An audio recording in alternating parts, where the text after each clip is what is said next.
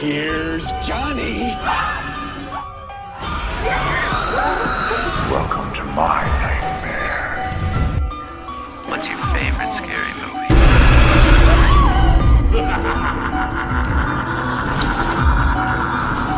Come and play with us, Daddy.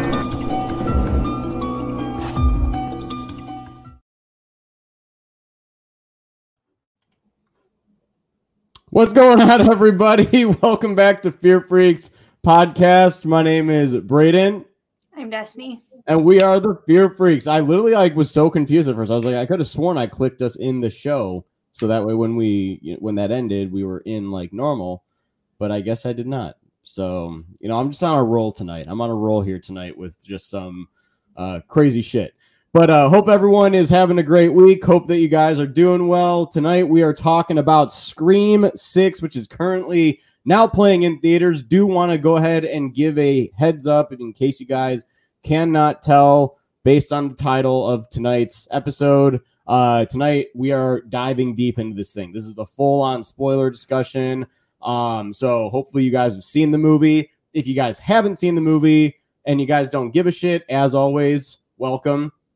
I hope that you guys plan on eventually seeing this movie, but I highly recommend watching it, coming back later on, and listening to our thoughts on the movie in depth. Also want to give a shout out. Matt Fauci and them are having a stream on his channel as well. If you guys want to bounce back and forth between him, James Grimm, and Brett Stewart from Good Reel are on his channel. So if you guys want to kind of bounce back and forth between thoughts, you guys can do that and show some love over there as well. Brettman, what's going on? I know that you've got a stream here coming up in a couple minutes. Lamontre, how you doing? Russell, what up? Ashton, welcome. Mud, Maddie, what's going on? Maddie Baker, what up? And then we got Denise. I saw the D. I don't know. Sorry. Denise, what's going on? Hope that you're well. And Aaron, how are you? Destiny, how are you doing tonight? Good. Here. As every week.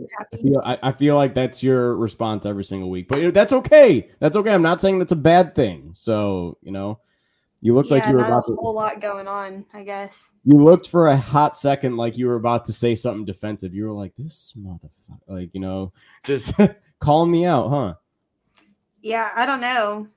Maybe one of these days I'll be like, I did something crazy, but probably not anytime soon. So, whatever. But what is before we get started into tonight, what is going on within your world of horror this week? What's happening? I am excited because I actually watch movies besides Scream 6, obviously. Mm-hmm. I started to watch movies again, so I'll go through my first time watches first. So obviously Scream 6. I watched Tusk,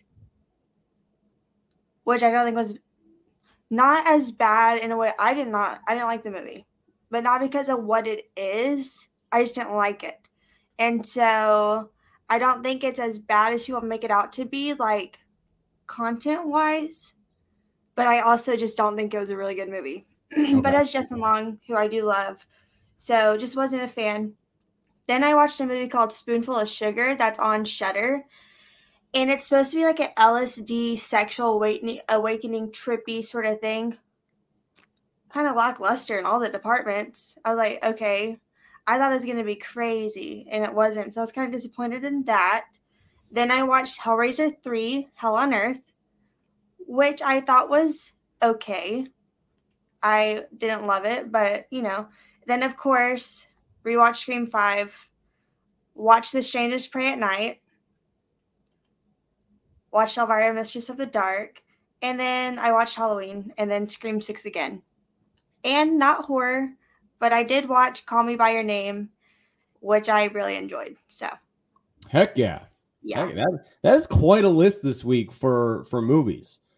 I'm not going to lie. This is much different than last week's list. Last week you had a couple, more than you did the week prior, I think. I think the week prior you had nothing. Last week, I think you had like, I think you had like two last week. And then this week, there you go, everybody. She's back to her nice elongated list that we all like to hear about each week as to what's going on. With me, I obviously Scream 6, saw that on Thursday. I saw it again on Saturday night. And we'll obviously get into some thoughts about that throughout this. Watched The Last of Us. I got all caught up on that, finished it, really liked that. And then watched the Strangers Pray at Night as well. We both did that on Good Reel Hunting's channel on Friday night. Destiny kind of got a little upset with me with my commentary, but you know, hey. Because you're just being rude about it. You're just being fucking rude about it. I don't think so. I think so. I'm gonna find a movie you love and just fucking rip it to part, like just everything. Be like, no. I'll do it. Do it. No. If you don't like it, I wouldn't judge you. If you genuinely, if it, I'm not judging you. I'm just saying. You're just saying that there's a better way to project your thoughts. So. Oh yeah, and. I can still hear myself talking. Can you hear me echoing? I can't hear you echoing, no. Okay. Braden did get scared twice. I thought it was only once. No, it was twice. No, it was when What's-Her-Face was in the It was in that scene, and there's another scene. There was. So. I don't know. Well, I guess I'm going to have to go back and watch the replay. So, exactly. You know. Byron, what's going on, man? Yeah. I did jump a couple times. That is for damn sure. That is okay. It was twice. Like look at here I am trying to not make me seem like I jump a lot, but yeah, there was one that definitely got me. One that was just like, oh Jesus, like. And the other one good. Talking shit this whole time, and you got scared. Right, like oh, this movie sucks. Oh shit, like for real. It's so funny. No, but that's pretty much it. It's pretty much everything that I watched this past week. Very short list for me, but at least it was something. But okay, let's get into it. Let's dive into Scream 6 again. Everyone, full on spoiler warning. So you know that again. Keep that in mind.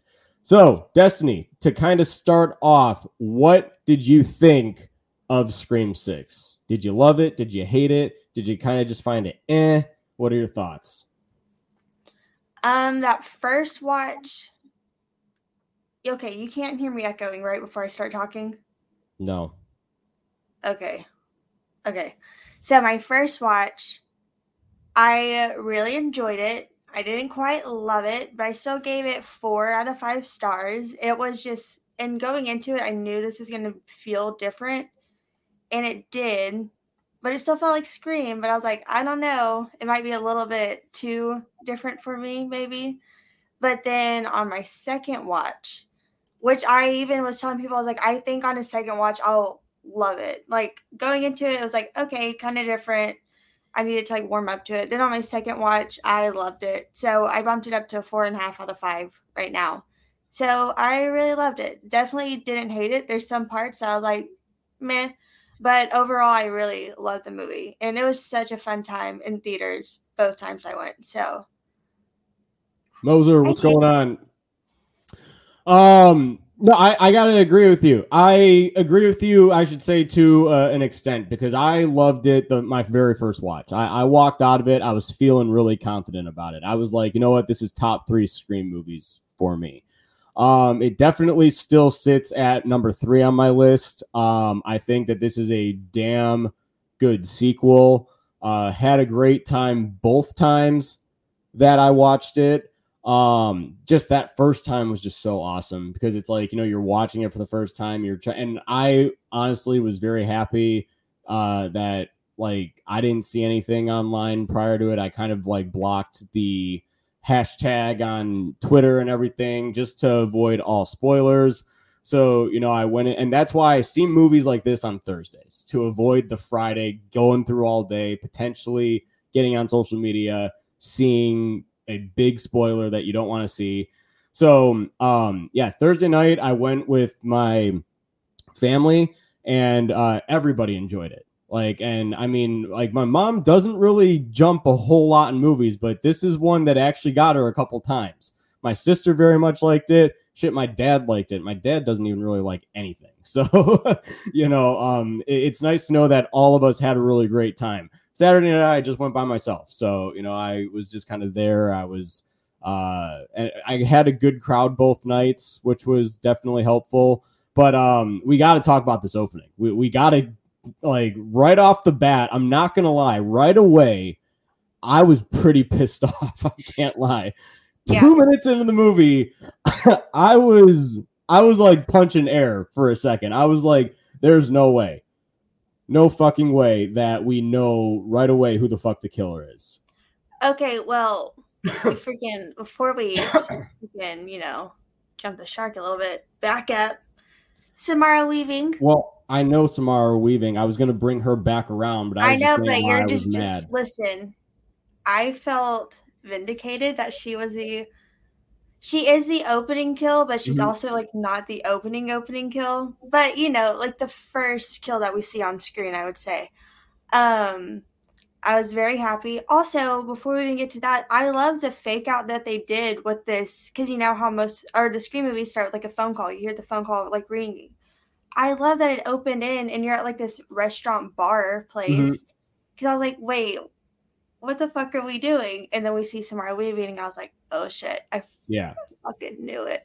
But I love the whole setup with her, which going into the movie, I didn't know anyone's name, like any of the new cast, which I'm kind of glad, which I don't know if they even announced her name, but her name, where's it at? Laura Crane. And I was like, okay, that has to be like a Psycho reference or something, right? Because wasn't it Marion Crane? In Psycho? Yeah. I think so. Let me look. I'm pretty sure. So continue talking and I'll look it up. Okay. So I'm really glad. I wanted to stay clear of any names going into this. And if so, I'm glad, because that definitely kind of, I would say, kind of gives away, which it's Samara Weaving. And we only saw like one outfit from set. So I figured she's going to be the opening kill regardless. But like you're saying, the way they set it up, because it's always a kill, and then we cut to the slash, and then we get the title card. We pause, and we're focusing and just sitting on this, and then a fucking reveal. Whenever I did the spoiler, or not the spoiler, the Scream 6 predictions with Good Reel, I predicted that we would get an early reveal from a ghost face like halfway through. This, I was like, no. That's not what I asked for. It's not what I wanted. Luckily, though, they are not our actual ghost face, which I thought was cool. I thought that it was cool that there's like, because in a way, it's not necessarily the cult thing, but it is just a bunch of ghost face kind of running around. So I thought that was pretty cool. Anyways, do you want to get into the actual opening part? Sure. Yeah. And just to confirm, yes, it is. It's Marion Crane. Okay. So I'm glad I didn't see Psycho that beforehand. Yeah. So, yeah, kind of piggybacking off of what you were saying. I do very much like the opening of the phone in the restaurant, and I like the restaurant atmosphere, and I liked how, like, she's on a dating app too, like meeting this guy for the first time, you know, like it's again playing into, and that's why I feel like Scream is pretty much timeless at this point, because you can always update these to fit into the current environment and still somehow make it scary. Because like the internet is a very scary world nowadays. Like, you know, it's like, and this guy seems normal. It's not really this guy. It's one of her students that is trying to lure her into the dark alley at night so we can kill her. And I think that, like, and I don't know why, I love, like, and I saw this in Dolby on Saturday, and the voice change, like when you hear like the twist of the and he's like, you want to know what's even funnier is that you walked into a dark alleyway alone at just like the voice switch. I was like, woohoo, there it is. So wasn't sure how he was going to come out, because like I wasn't sure if he was going to be like more, if she was going to like, if it was going to lead into like a chase scene down the alley. So like when he just kind of like popped up behind her and just like literally just started going fucking crazy, I was like, oh fuck. Yeah. Yesterday I tweeted how like my dream is to get killed in like an opening of Scream, but I want something like this. I want a death scene like this, to where it is just stab, stab, stab, and you're just screaming and blood is just pouring out. And it's just so like, it reminds me of I Know What You Did Last Summer with Helen, how like she's in this alleyway and there are people around, even though this isn't as like crowded, but it's still New York. Yeah. And so it's like being so close to help, but not helping. And then all he does is just like take it off and put it away and just walks. And then we get to see Tara establish a connection. And then we're back at their apartment, which I really liked, because I was like, there's no way we're not going to get our normal sort of, you know, Scream title at this point. So. Right. And like I also did like the line like right before he killed what's her name? Laura, I think. Laura Crane, the professor. I did like the line like when he was like, now all I see is red. Boom. Blood splat on the mask. That was cool. But and then we get to their apartment and it's like he gets a phone call from his roommate, who is and they were technically the killers that were going after Tara and Sam, and they were trying to finish Richie's movie. We find that out right away, which after he took off the mask and revealed who it was and everything, and like Tony Revolori is a great actor. Like, you know, I was like, he was one of my suspects if he was going to be like one of the main friends anyway. So to know that he was actually one of the ghost faces, actually, I was like, oh, okay, like that's actually really awesome. So his friend or his roommate calls him, and they have his roommate, I should say, and they have the voice changer, and he's like, dude, I thought that we weren't going to use the voice changer on each other, yada yada yada. He's like, well, you got your practice, I got mine, and just like the way that he was describing like killing the professor, like I was just like, oh my god, this dude is fucking twisted. Like this is pretty much Billy Loomis all over again. Like, you know, and I like the little game that he has him play. It's like classic, like, see, that's classic Ghostface. Like, you know, having a like kind of toying with the victim a little bit prior to making the appearance. But I loved that entire sequence, like leading all the way up to when he got to the fridge and he opened it and his roommate was literally all cut up in the fridge. And I noticed something on the second watch, and it was that in the kitchen, he was so close. I was going to say that. Yeah, he was so. I noticed that the second watch, that he was like this close to opening the fridge. He didn't, obviously, but yeah, like that was just like a nice little Easter egg that like the phone started ringing right at the like right as he was going to grab the fridge door handle to open it. But then it's like that leads to honestly a great reveal to a more weathered Ghostface. Like we think that like it's the main mask is used for the first kill, which led me to think, I was just kind of like, okay, so there's the main mask. They have the main mask. How are we going to get this more weathered, cracked mask in? And then we reveal like the main Ghostface, who looked really tall next to him, by the way. Like I was just like, oh geez, like this one actually looks big. Like this one like looks like he looks like he's the shit. And I love the opening line, like the opening Ghostface line, like when he's like, who gives a fuck about movies? Bam! And then title card. Also, something I noticed on second watch, because I was trying to look more behind everything because I wanted to notice all like the little Easter eggs. So far, all I saw was I did see an Ice Nine Kills flyer on the fridge, which I thought was pretty cool. And then I saw the Last Podcast on the Left poster inside their apartment. Oh, they're obviously watching Jason Takes Manhattan. Yep. And the guy's name was Jason. So Like, none of my friends, because I saw it the first time with two girls from work, and they like horror with their, like, I was freaking out because immediately I was like, it's Jason Takes Manhattan. Like, they're put in the movie. Like, yes. But I was trying to notice like as many Easter eggs as I could. Oh, I saw a Psycho poster. Classic. Yep.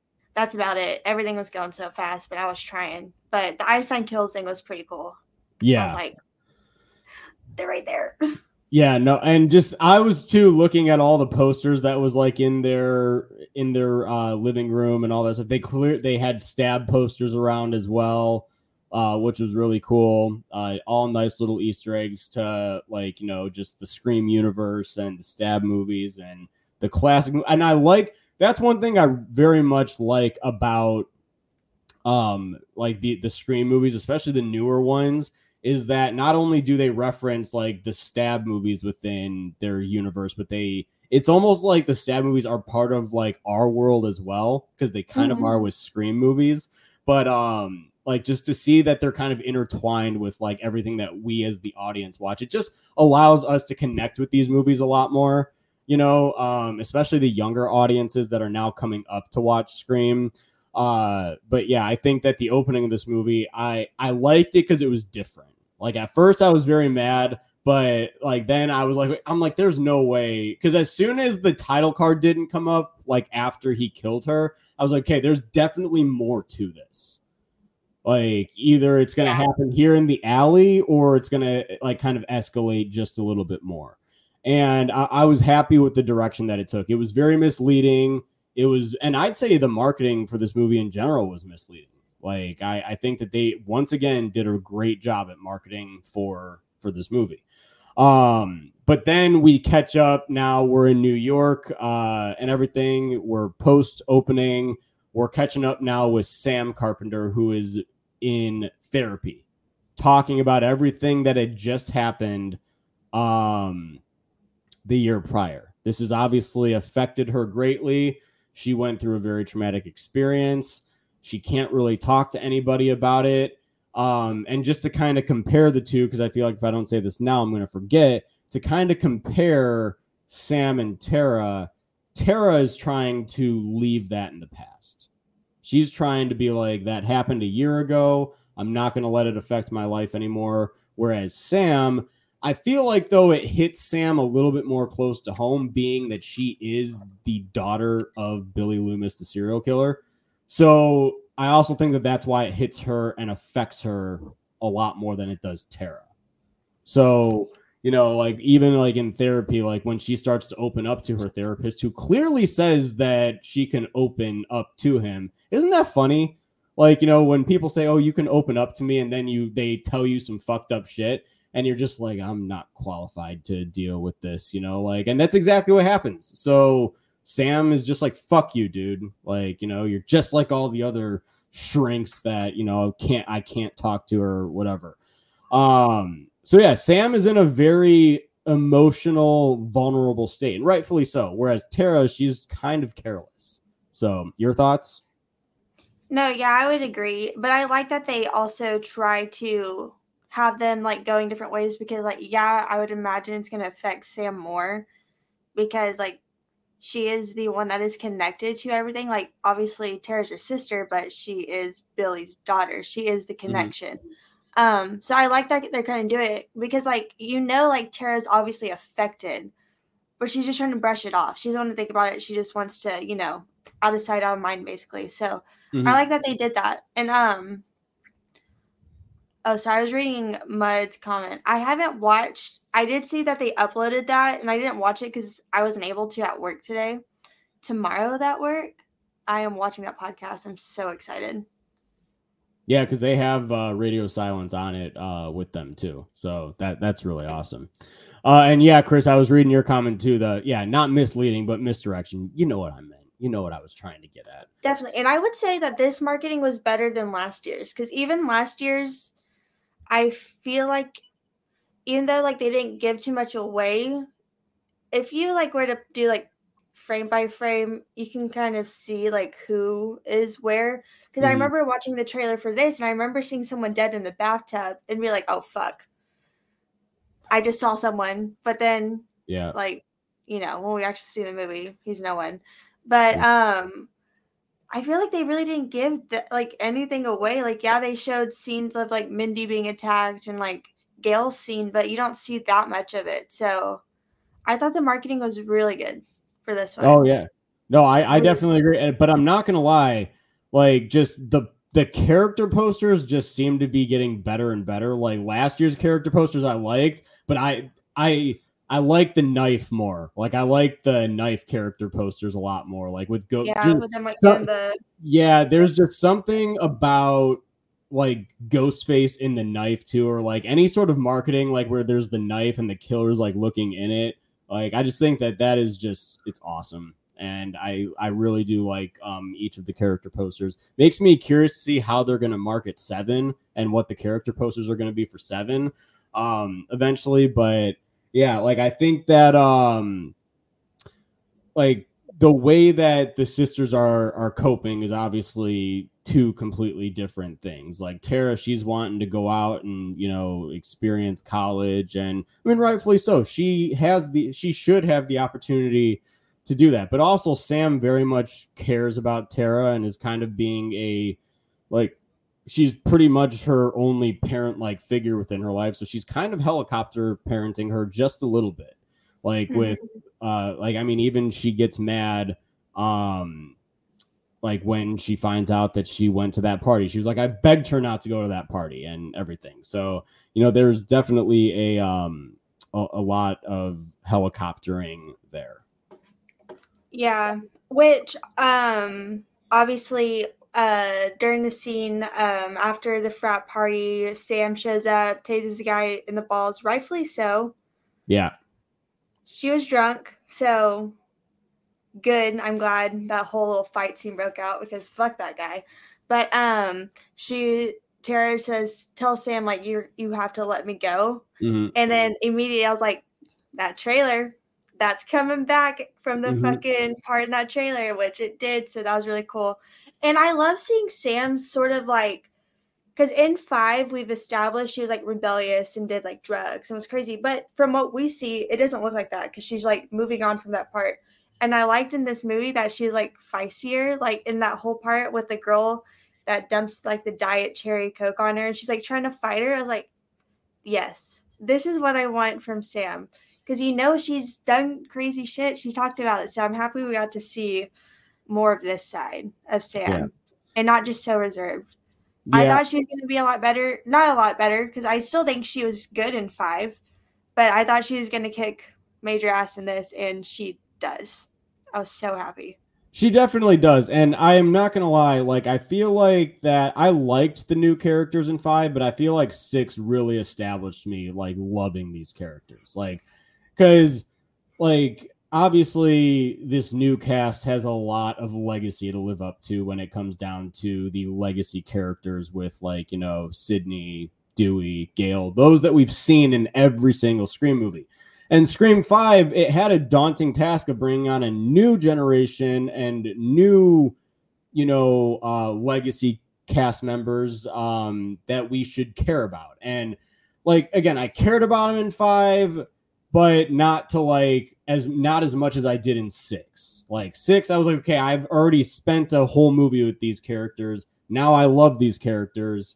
And this movie just kind of seeing the way that the chemistry that they had, like throughout the movie, you could see how much closer they have gotten. That was, I think, one of my bigger issues of 5 is I didn't get the sense that they were all necessarily close, and they weren't really, because Sam was like, you know, just kind of resurfacing. Tara obviously knew Chad and Mindy and all them, and like Amber and everything. So like now that they had a year to kind of build this bond and establish this relationship, I like feel like that I was able to be on board with them more throughout the course of this movie. So this movie, and I said this in my initial review too, that like there are great characters in this film, and the core 4 is fucking awesome. I love the core 4. So they are so good because, you know, with 5, it does establish this new generation of characters that we're going to get, because obviously you have to start weaning off your legacy and transition into our new cast. And I think they're handling that very well.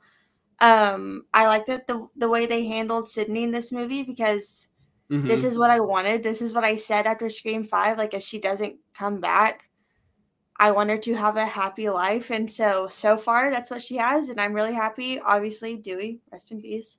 And then we have Gale. So I think they're doing a good job at sort of, you know, dropping that. Because in 7, I mean, there's a chance Sidney can come back. I would like to see her one last time. But, you know, if that was it for 5 and that's it for her, I think they handled that well. So I really did enjoy the core 4 in this group. I enjoyed them in 5, but this one definitely established that stronger relationship.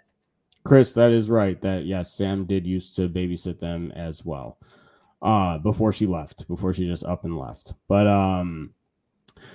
yeah, like I think that the characters of the movie is great. Like you said, I like the feistiness of Sam in this movie for sure. I think that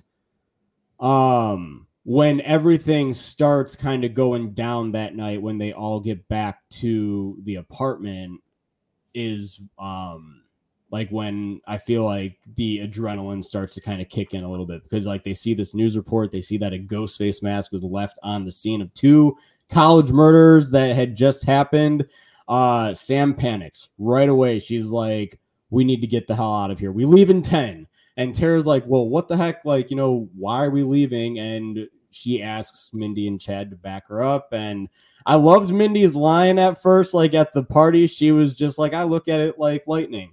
The odds of you getting struck twice is highly unlikely. And then it's just like moments later, there you go. Now all of a sudden everything is kind of feeling a little too close to home. And a brand new set of murders are about to start. And I do very much like that, because that leads into, it's a very well-paced script. Because that leads to Detective Bailey calling, like when Quinn calls, you know, her dad, says that Sam needs to come down to the station. And like almost immediately, like within like the first like 15 minutes, we're into another chase scene. Like, I mean, it's, which I didn't expect that scene to be as early in the movie as it was. What's that shop called? What's the shop called? I mean, I know it's called a bodega, but I don't know the actual name of it. There you go. Bodega. Yeah, but I love the first phone call with Samantha, because she gets the phone call from Richie's phone, and you're just kind of like, what the fuck? Like that's, and I just love the initial conversation, and I love how in this movie Ghostface literally can pop up anywhere. Like it seems like this is I'd say the most stealthy Ghostface we've seen since Scream 2, I think. In my opinion. Yeah, I would say so. We see him running around, throwing a body, jumping through shit, flying over shit, basically dodging shit. And I feel like that's something Radio Silence captures so well with Scream 5 and Scream 6. I said during Scream 5, I've never been scared of Ghostface, even though I love Ghostface. There are scenes in 5 and 6 that watching it, I'm like, okay, that's actually pretty scary. That it's not like as silly as they used to be, because like obviously, you know, scary movie and stuff, it makes fun of it, but with these new movies they feel so much more intimidating and ruthless. Yes, the stabbings are so brutal, but I love that scene how you said he just pops out and then Tara fucking punches him. So good. Love it. And then we're in the bodega, which they did show a good amount of that in the trailer, I would say. Like, we see basically what's going to go down. I think the only thing we didn't see was, like, one death. Because it's, like, the guy that's, like, the fuck you doing? And then it's another guy, and then it's the shop owner. But then we get this scene, which I pointed out that it looks like Jurassic Park, and I felt very proud of myself for doing that. Yeah. As soon as I saw it, I was like, it's Jurassic Park. It has to be. Which is such a great, intense moment, because, you know, you have Ghostface back here, and they're trying to, like, crawl through, but there's broken glass, and he's fucking shooting at them. So shit's flying everywhere. There's glass everywhere, and they're trying to crawl. Sam takes a can and, like, tries to toss it, and then it works for a little bit until Tara hits some glass, makes a noise, and then they fucking shove that whole thing on him. Mm-hmm. So good. And then, of course, he disappears. Yeah. I will say it was hilarious because that was something new. That was something that we've never seen before. We've never seen Ghostface wielding a fucking shotgun. So, like, my dad, he leaned over. He was like, dude, Ghostface with a shotgun, huh? I was just like, yeah. So the second time I saw it, I was with Maddie. And, of course, Maddie, she's the kind of person that's going to the bathroom. I will piss myself before I get up. Okay, so I'm sitting there, and I didn't even think about where we were in the movie and how fast it happens. She gets up to go and goes pee. They get the phone calls like, she's going to miss the fucking scene. So she walked in as the scene was going down. But you see her walk in, and I'm looking at her. She's like, what the fuck is going on? She's like, I came back to something completely different. Why did he have a fucking shotgun? I was like, I know, I should have warned you. I'm sorry. So, but yes, Ghostface has a shotgun. It's so cool. Because I remember those images. I remember. And I was like, no, that's not real. And we saw it, and I was like, we're really going to see this. Okay, that's pretty fucking cool.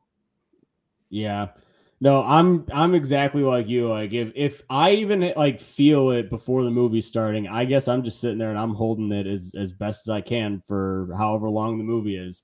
Cause I'm not missing anything. Like, especially in a movie like this, anything can go down at any moment. And you know, like this movie really did show it. Like, I feel like if you got up, like you were going to miss something pretty integral.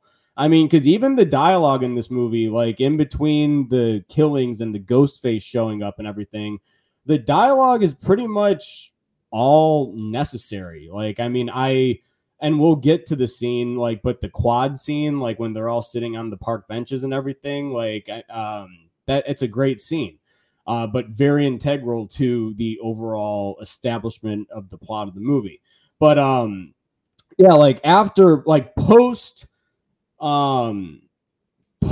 bodega scene, like when Bailey comes running around, I'm just kind of like, I was like, there's my first hint right there. He's the first one there. All he had to do is take it off out back and, you know, come running around. But, you know, there's I don't know, like that was kind of like my first hint that he was involved. You know, even like I'm trying to think, because like going into this movie, I did not expect anyone. I didn't want to, because I called one of the killers from 5, and I was like, this time it's not happening. Anytime someone's like, oh, I think it's going to be this, I was like, no. I don't even want to know what you think. I don't care. Don't hear it. And so watching the movie too, I was like, I'm not going to like, ooh, who is it? And then even on the second watch, I didn't really watch that much stuff to like try to pick up on the clues either. So I didn't even realize that, honestly, that he comes running around. I no idea. Yeah. I was trying to not suspect anyone so I could be surprised. No, see, it's like, I don't know. Like, I guess like the way that my sister and I watch it, we're completely different then. Cause it's like, we kind of like start putting pieces together as characters show up at certain points in the movie. That's something that I've just kind of, I don't know why I do it, and I'd never spoil it for anybody else, but like I always just like the way that my brain is working is I'm just kind of like, okay, he fucking just showed up right after that shit. This is classic Scream movie stuff. Like they're trying to mislead you. Yeah. So, you know, this is characters show up out of nowhere after a death happens. You're on the suspect list. And if you're not on any of the character suspect lists, you're at least on the audience suspect list, okay?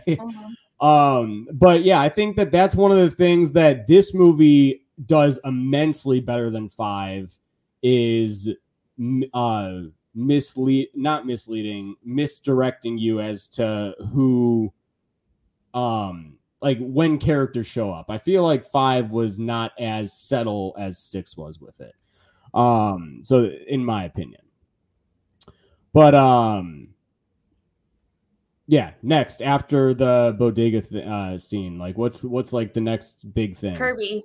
Cause they're back they're at the station. They're kind of talking to, Bailey, and, you know, we get a tie-in to the masks that are found at the bodega because this ghost face is leaving mask and they find Richie and Amber's, right? Isn't it both or is it just Richie's? For what? The bodega scene, the mask. I think it's both. No, I think it was just Richie's, yeah. Okay, so then they question, how do you, what's your relation? It's like, oh, well, we know him and stuff. And then Sam obviously wants to get out of town. Bailey's like, no, you can't because y'all are, persons of interest. And we get Kirby. I was so happy to see Kirby. And then Sam and Kirby know each other. They went to school together. That's pretty cool that there's, a little bit of a tie-in. No, I was going to say, finish your thought, and then we could address this.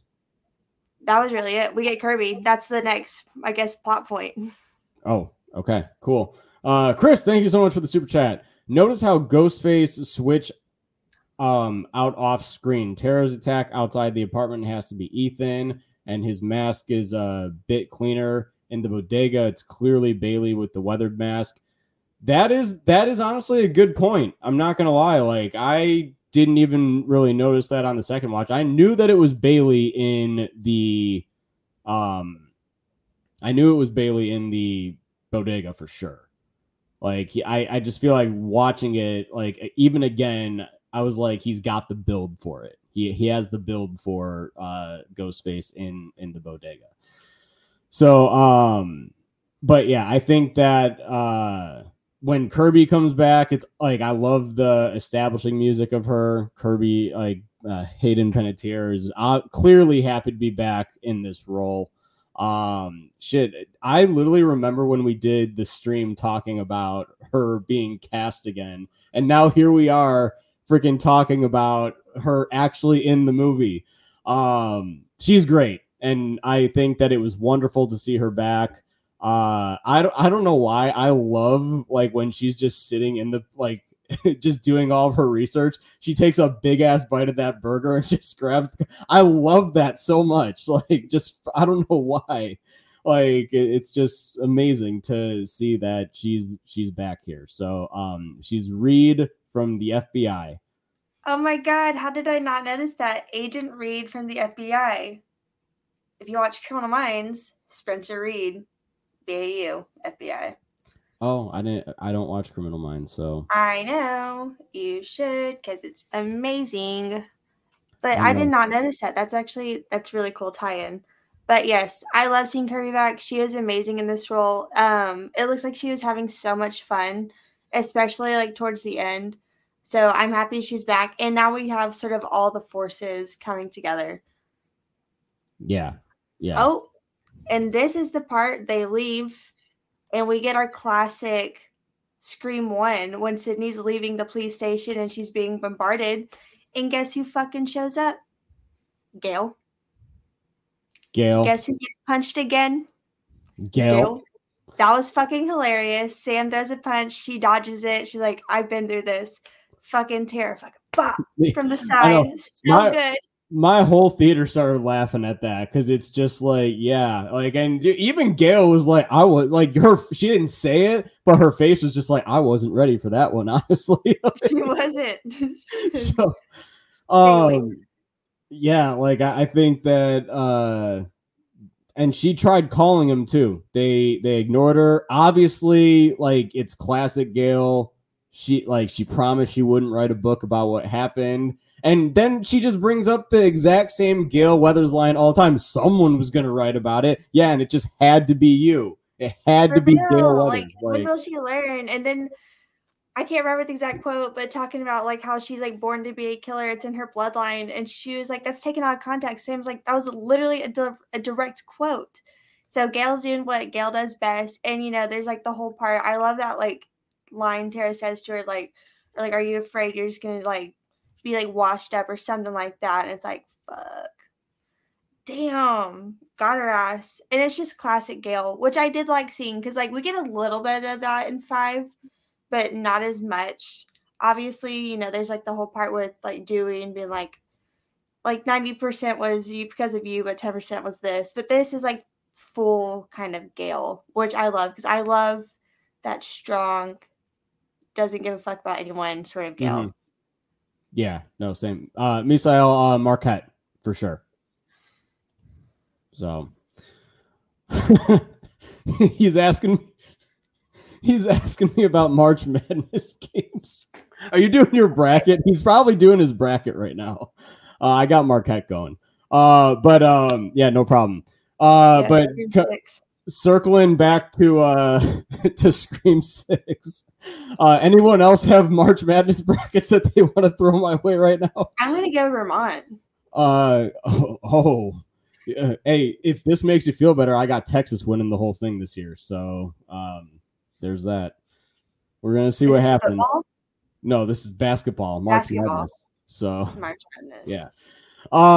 But then after that, I think that's when they are all together, right? That's the night that they're all in the apartment, like that they all decide to be together, or is there something? Yeah, at first they get like their sort of like Mindy doing her whole like, you know, Randy sort of scene, saying like, you know, it was the requel and I was like, blah, blah, blah, I can't do this, we're in our franchise. And I felt like this is probably like my least favorite sort of like, you know, like, oh, we're in a sequel to trilogy. Oh, we're doing a reboot. Oh, we're doing a requel. Now we're a sequel to a requel, but it's a franchise. This is probably like my least favorite sort of, you know, monologue, I would say. But I do, you know, like how she's like calling everyone out and stuff. I think like when she's like talking to her girlfriend, she's like, never trust love interest.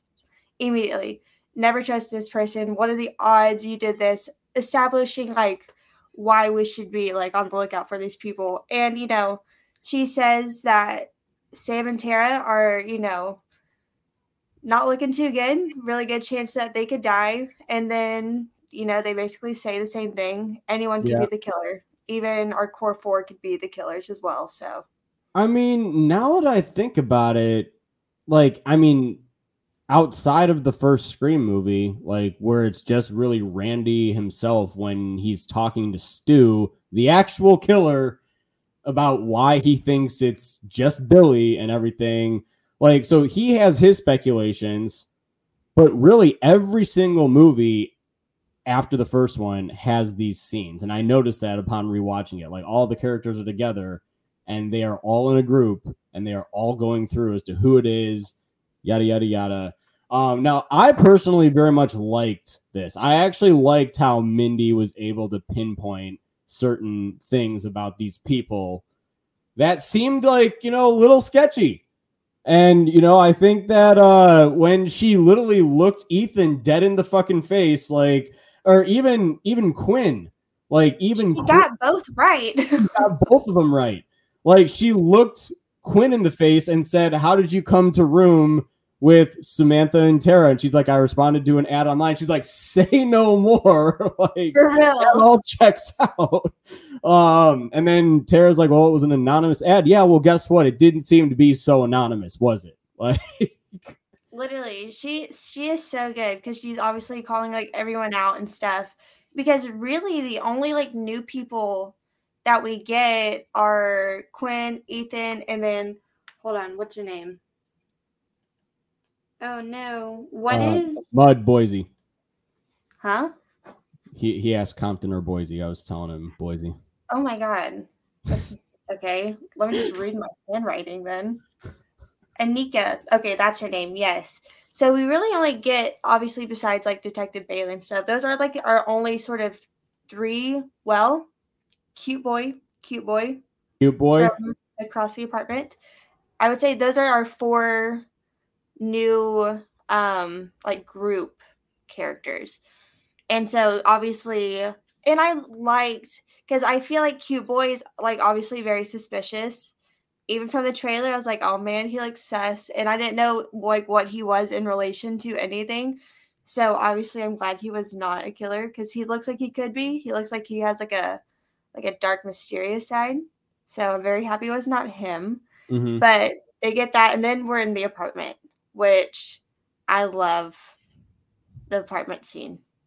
Yeah, and I'm not going to lie, the score for that scene and Gale's apartment scene are literally my favorite scores of this entire, and I should say the end too, the theater one too, the theater score as well. This movie has a very good soundtrack, a very, very good motion picture score to it. The apartment mayhem scene, that's what it's called on the score, but that it's a really long scene. I will say we do get longer Ghostface sequences here than we do in a lot of Scream movies. And I was all for it because it led to some really great tense moments. The ladder sequence in that, everything that kind of like led into the ladder sequence was absolutely fucking incredible. I loved like when Danny was literally just in his apartment, he looks up and he just sees Ghostface in Quinn's room. And he's such a good scene. Such a damn good scene. Cause he's like, I'm like sitting there and I'm really trying to tell him, like, is he acting? Like, is he supposed to just be like acting like this just to not be on the suspect list, or does he actually mean it? Like, he did a really good job at pulling it off either way. Mm-hmm. But yeah, like the, and that led to a very tension moment because the core four are sitting at the table and Danny's trying to get Sam's attention. Like, yo, come on. He calls her phone and they're all like goofing around because she tells them like, oh, like I've been seeing him and stuff. And so they're all joking around and then they all get a text message. All their phones go off at the same time. And it's a picture of Quinn being attacked by Ghostface. And because then they hear like noises and they're like, oh, like she's at it again, you know, like having sex. And then no, that's not what's happening. And so they kind of like corner her door. And they're all just standing there and they say run. And then here comes her fucking body being thrown at them, falls onto Anika, and there's blood going everywhere. I will not lie. I did not expect her body to come flying through the fucking door. If anything, I really thought that her body was just going to be left in there. And it was just going to be Ghostface coming out charging. But I guess it made sense because like something had to fucking knock like one of the characters over in order to kind of start this shit. And like that's a small space too. Like for everything that was going on, everything that was going on in that small space, like it almost felt like any of them could have went at any moment. And that's what I loved about it. Like that's what I loved so much about that whole scene. Yeah, it's very cramped, very tight. They're kind of running in and out of rooms, connected to bathrooms, getting to another room. So we're not fully aware of, like, the layout of this, like, apartment. And Chad and Tara, like, run out, and Mindy and Sam and Anika are stuck in there. Anika gets stabbed in fucking kind of like what they did to Dewey in 5, gets stabbed and then pulls it up. And so she's bleeding. Mindy also gets cut, so she's bleeding. And then we get the whole ladder scene.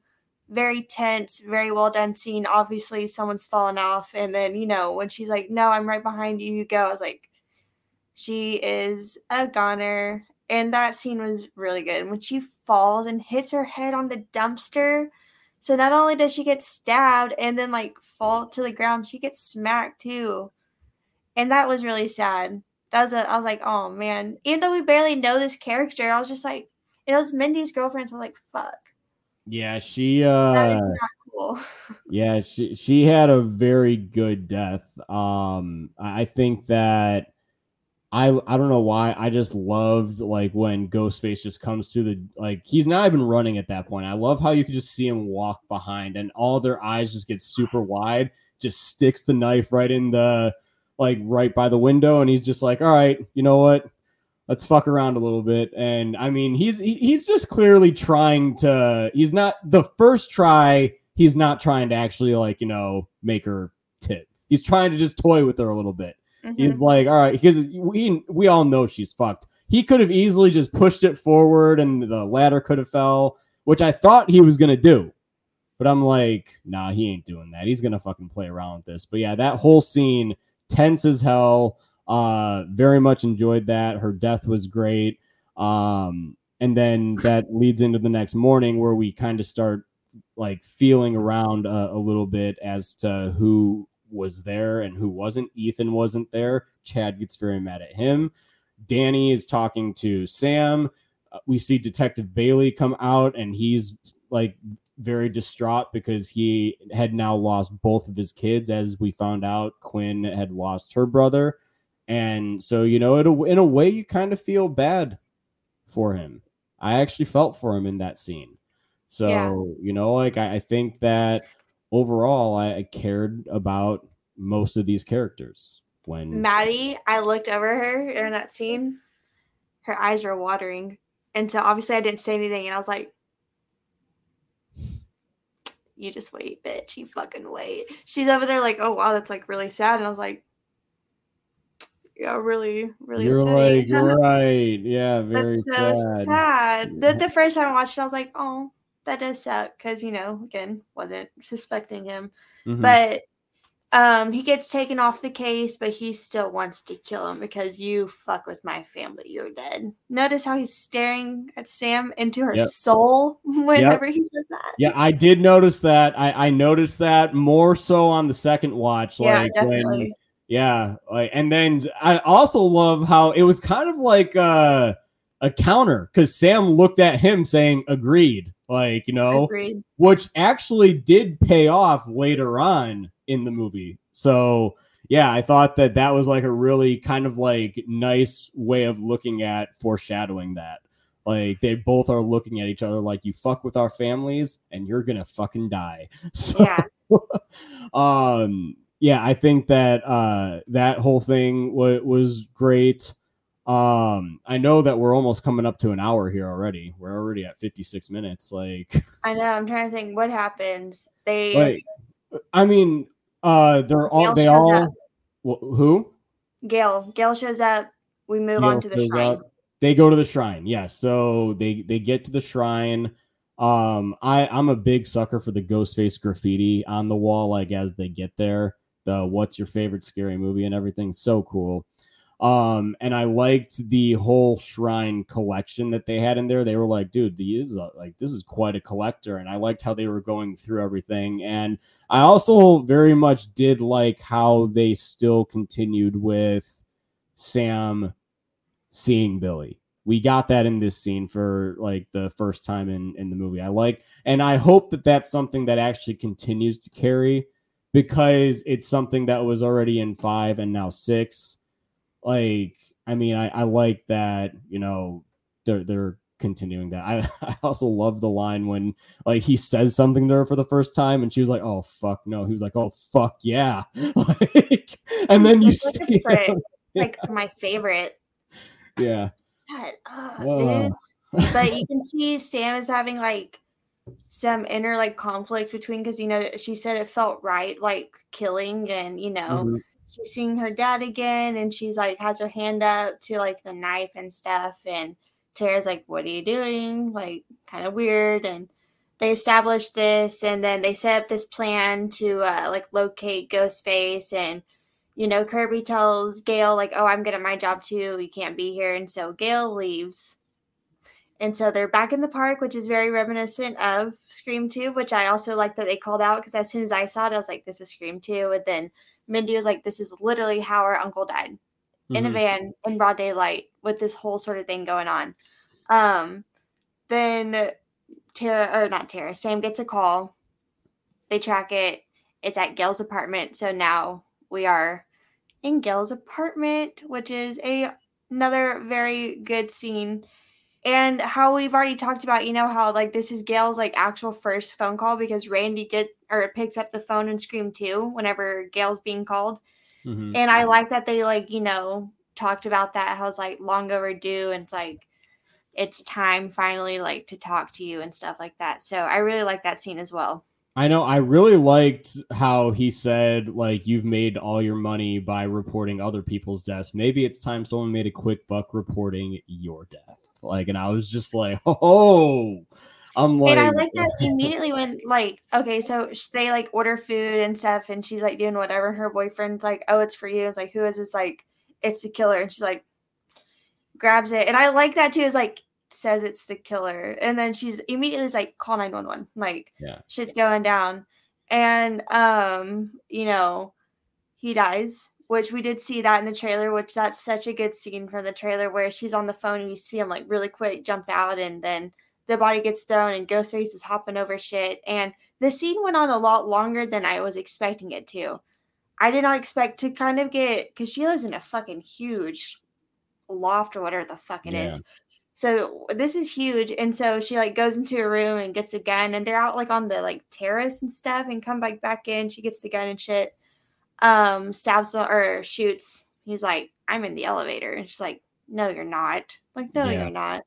And I like the scene where she's like, will you give me a second or whatever she says? Cause it's like in Scream 5 when Sidney's like, I'm bored. Yes, the fucking huh. And she's like, will you give me a second? Huh? And then fucking redials and it comes from the closet and she starts shooting. That is so fucking good. Look, she fucking puts him on hold. I was just like, oh my fucking gosh, that is absolutely hysterical. Like, and I just love hearing their reactions on the other end because they're never expecting something like that. No, huh? Honestly, the I loved it. But I'm not gonna lie, like, and just when you think the tension, like, you just think Ghostface is gonna come out, and then like that might be it. It just like he might shove her against the wall. They might have a little like scuffle, but it continues on after that. Even like he comes out, and then like they're going around the pillar, and he's swinging the knife like on both sides, and I love that. I love the tension there, and just as Gale, very much like Dewey, as you think she's going to win. Like you don't even really think about it at first, but he fucking takes that big ass piece of glass, sticks it right in her freaking side. And you're just like, oh man, you're like, this is it. This is it for her. Me during Dewey's scene was like terrible. I was like, almost like gagging. I was crying so hard with this. Cause like going into it, I was like, she's not going to die. Like there's no way they're going to kill her off. Then we got really fucking close. I felt so bad for my friend Diana because I was sitting next to her and she was wearing like ripped jeans.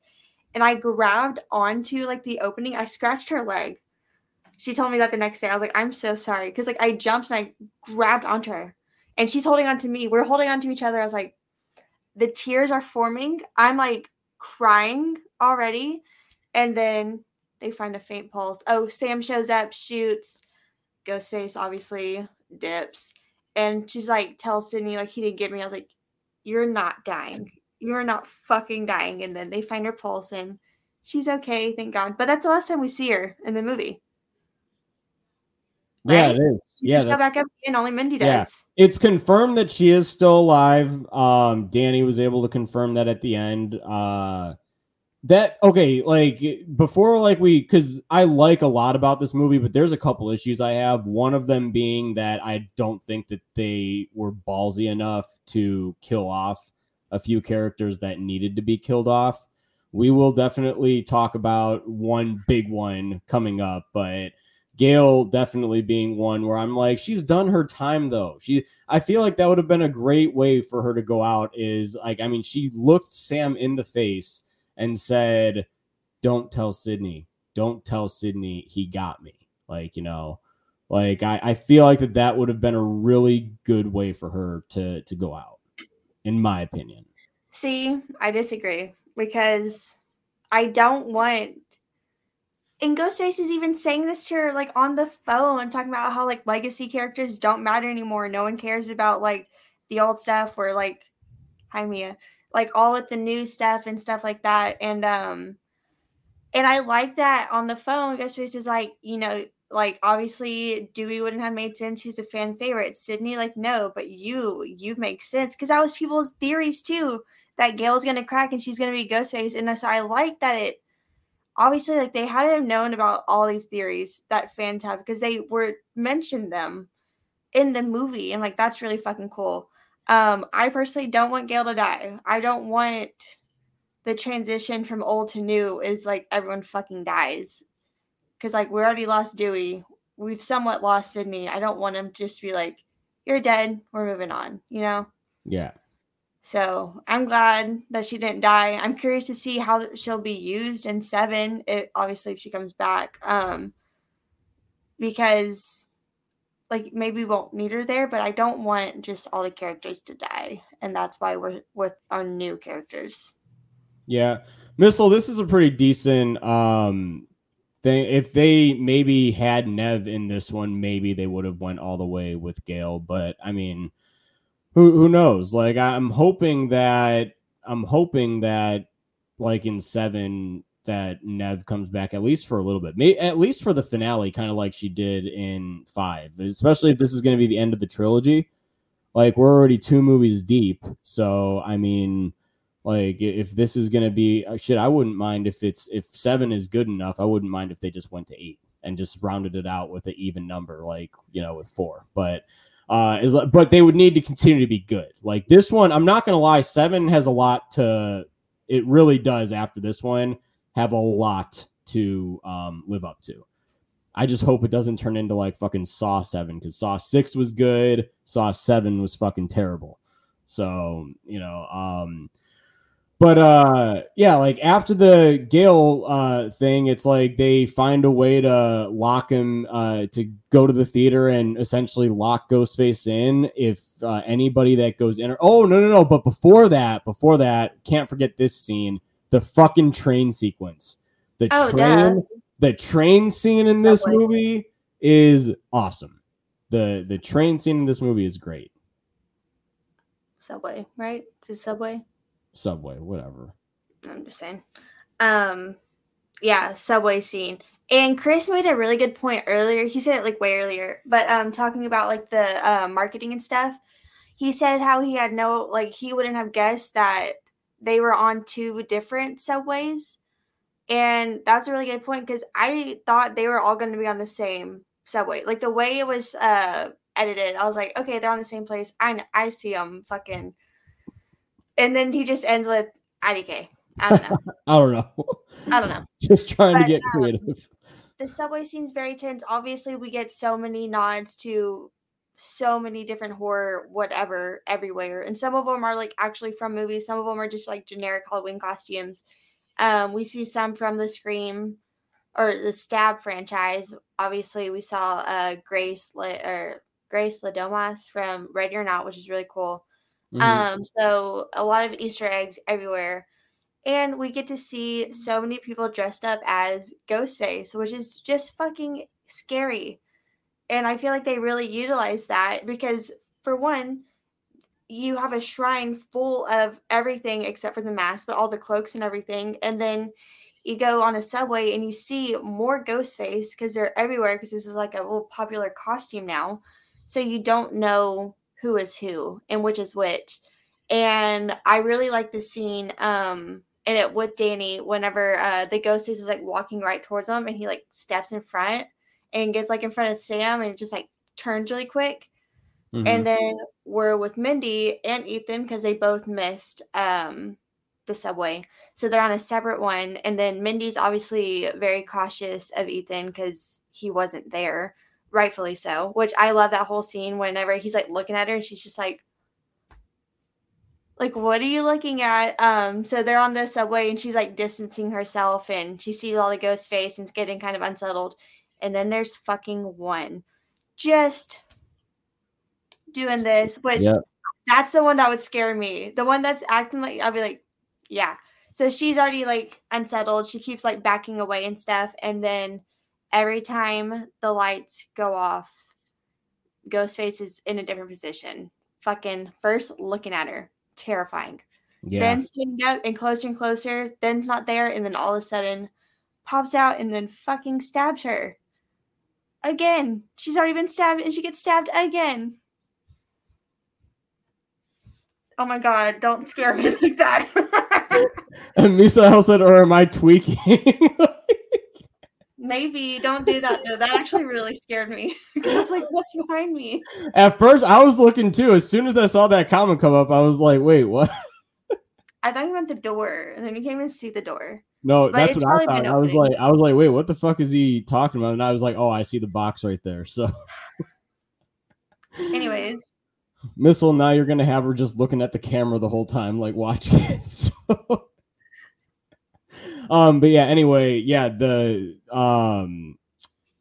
as soon as I saw Ghostface, like looking like at first, I was just like, oh shit. Like that, That's creepy. And I like how because in New York, sometimes the subway lights do go on and off. So I do like how they very much reference that.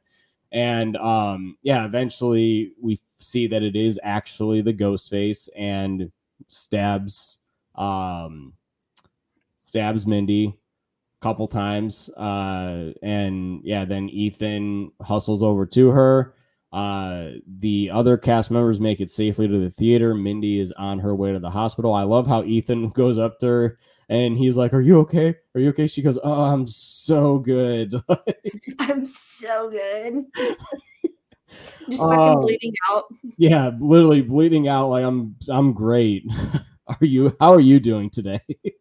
For real. I've just been fucking stabbed again. I'm wonderful. Thank you. Yeah. Then we end at the theater very much like I see where a lot of people are comparing this to Scream 2 because Scream 2's finale is at a theater. This movie ends at a theater. There's differences. No, I don't know about all that because, okay, if there's one thing I saw before going into this movie, which I didn't even want to fucking see that is on fucking Facebook in a group. Someone had said how they thought this movie was too much like Scream 2. And I didn't put it into like comparison, like what that meant while watching, even though whenever, I was like, okay, that was, again, it was like right there the whole time. I was like, okay, that fucking makes so much sense actually. But watching the reveal and stuff. And as soon as they said, I was like, okay, this is like what I got from Scream 2. I didn't even think about the theater setting. I was just like the whole family relations, part. I was like, we are.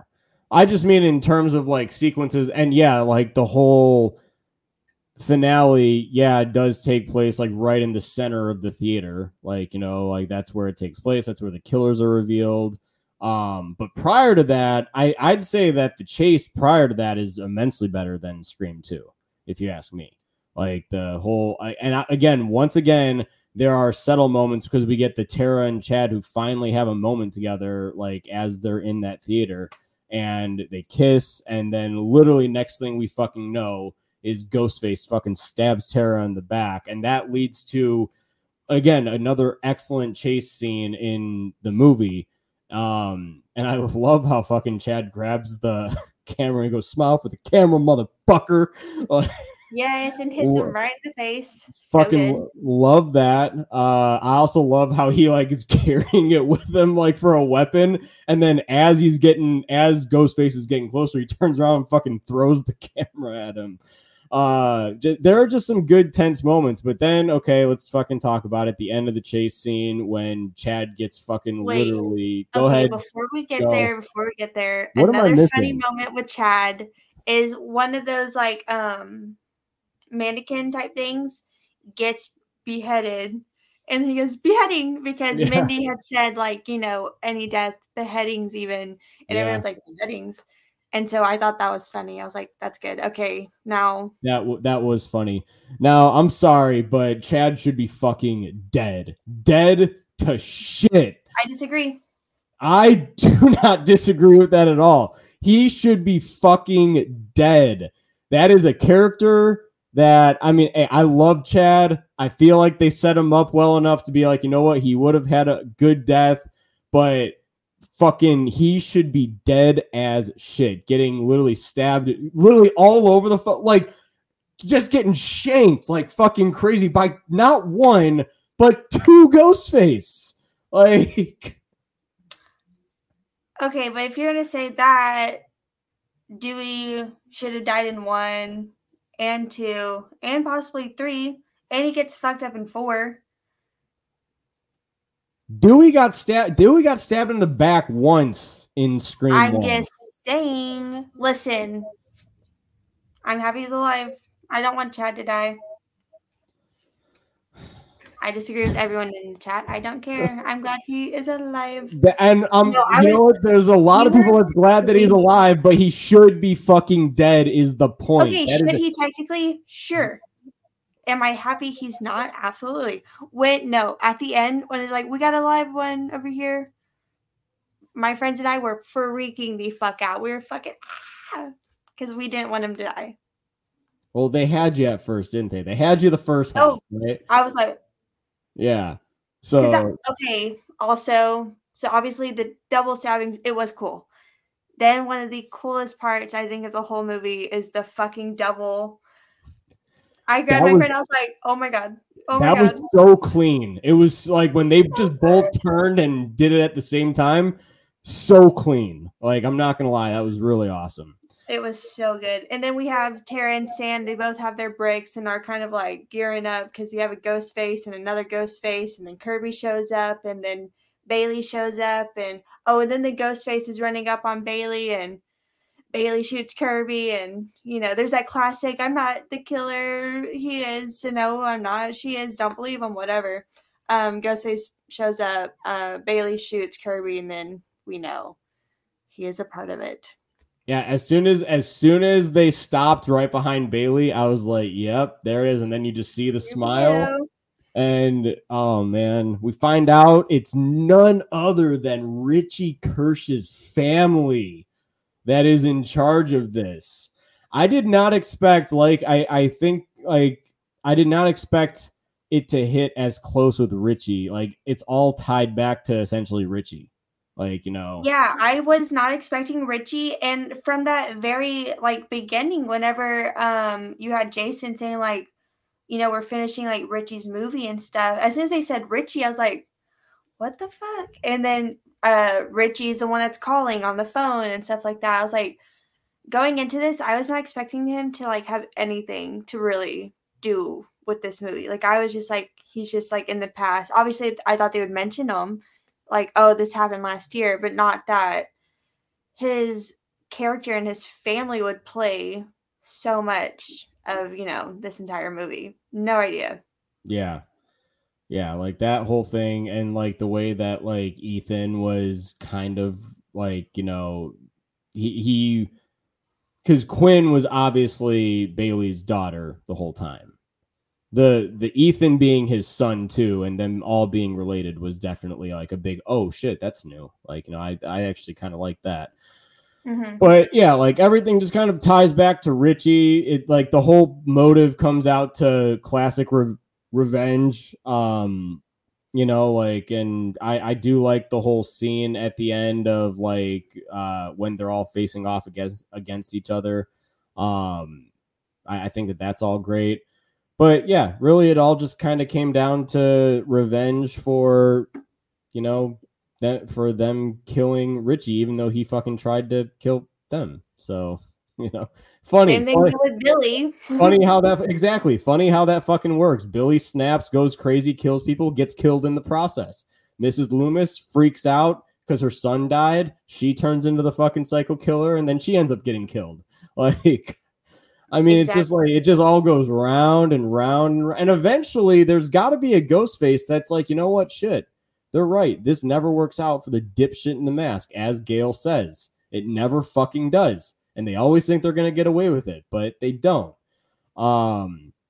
This one, I'm not going to lie. At first I thought after Sam stabbed fucking Bailey over and over and over after the other two were taken care of, I was just there's no way she's going to fucking let him go. He was thank you.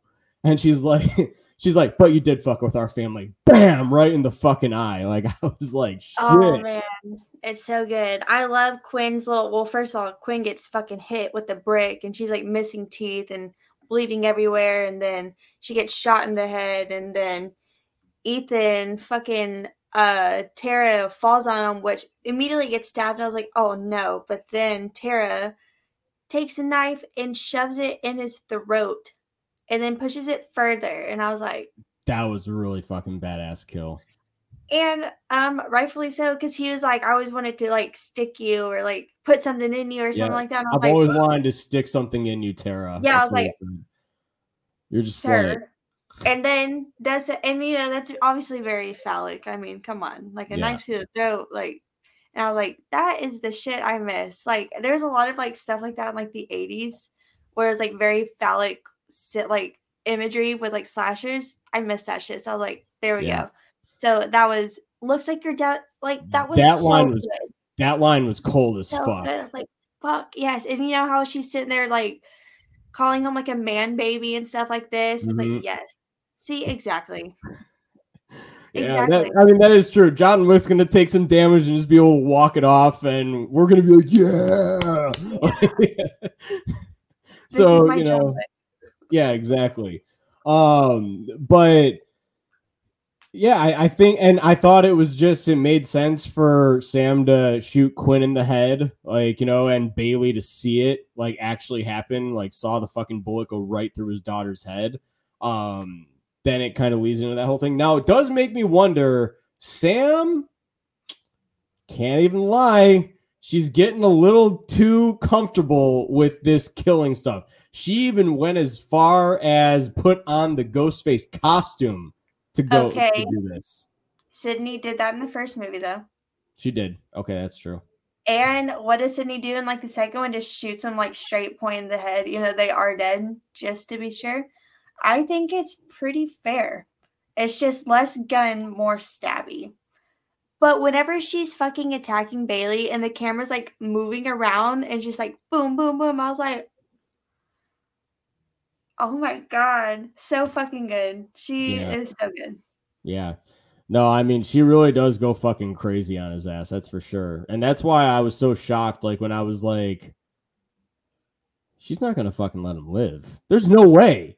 Like, so yeah, you got to finish that. You got to finish that. You started that. You got to finish that. Like, but yeah, then, and that's it. We get the classic final scare when fucking Ethan is somehow still alive, even after getting a fucking knife stuck down his throat.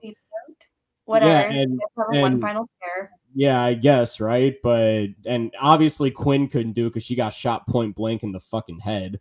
So if there's going to be someone, it's going to be the dude that has no tongue now and is just like, ah!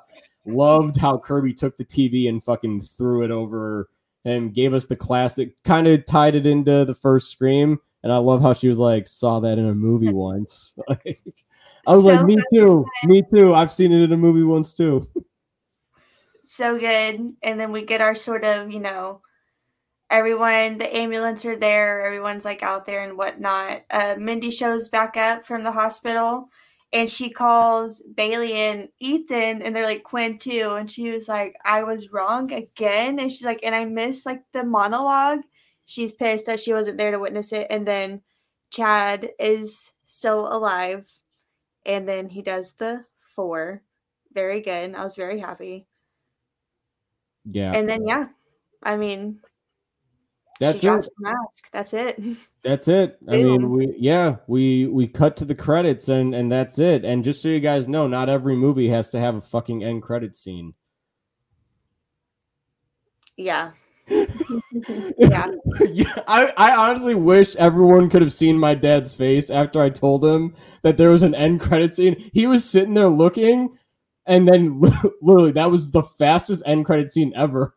And he just like, he's like, that better not fucking be it, dude. I know. Diana. Oh shit. Damn. Diana and I are sitting there. And I was like, we looked it up too. Cause someone had sent me like, hey, there's an end credit scene. And we like Google it just to make sure that like there is. So we're sitting there waiting and that happens. And everyone that was sitting in the theater, everyone was like, seriously? And then we all like kind of stood up slowly. We're like, I guess it's time to go. I guess that was it. It was pretty funny. That was pretty good. They got us for sure. I know. Well, because like there was that. And then like that's like the second movie that I've done that to my family with. Because like Maggie told us that, or that I didn't do it, but last year Maggie told us that there was an end credit scene for the Batman. And it was just like a computer monitor thing or whatever. And I'm sure it has something to do with the Batman too, but still, like, everyone just kind of looked at each other and they were just like, hey, if that's it, someone's like, and someone's getting it. Cause, but yeah, I thought that was definitely funny. But yeah, I mean, Des, closing thoughts here on Scream 6. I loved it. I wish I could watch it right now. This kind of did to me how like Halloween Kills made me feel afterwards. You mean like, whoa, or even Halloween Ends, like, whoa, that was kind of different. That was kind of strange. But unlike Halloween Ends, I liked this movie, and it wasn't something that, like, needed to grow on me, really. It was just something, like, that was, like, a little bit jarring at first. Even though it does definitely still feel like a Scream movie, it still felt different. But I think it felt different in, like, a refreshing way. And so I'm really excited to see where they go with 7. I really like the direction they're taking this. I love the characters that we still have, and I hope they continue to make Ghostface scary. Yeah, I'd say that this these last two movies actually had, like, at least Ghostface, like, you know, when full costume Ghostface and everything. I thought that Ghostface has been very menacing and quite terrifying these last couple of movies. This one more so than 5, in my opinion. Yeah. And I think that the weathered mask definitely helped that out a little bit too. I liked how they beat it up a little bit. It was new. That was new. Just again, I'll say it again, that there's just something about weathered masks that make them just look, just especially because you've grown up with, like, the clean white masks. And then you just see it now, and you're just like, oh, shit, that's really cool. It looked really good. I really loved the weather mask. It did. And I was glad that was, like, the exact same mask that they used for pretty much the duration of the movie. So, yeah, I was a big fan of it. I rank it at number 3 on my overall list. I think that this movie is not perfect. It's definitely got some plot holes and stuff, but I mean, there's stuff that happens in movies all the time in order for, you know, the movie to happen. The movie needs to happen. So you got to kind of get fictional with it. But yeah, I enjoy the heck out of this movie. I'm excited as shit for 7. I'm waiting for the announcement to happen for 7 because this was the biggest opening in the franchise for a Scream film. So we know 7 is inevitably coming. So I'm so excited. It's so great. I know I talked about this, like, last week, I think. Still on TikTok, all I see is Scream stuff, which obviously if I like Scream stuff, I'm going to see more Scream stuff. But to see how many, like, likes it has, and has, like, over 100,000 likes, and it's, like, Scream edits, that's just so cool because, like, so many people are just loving it right now. So it's just fun to see movies you love just being revitalized, especially when they're done right. Yeah. In my opinion.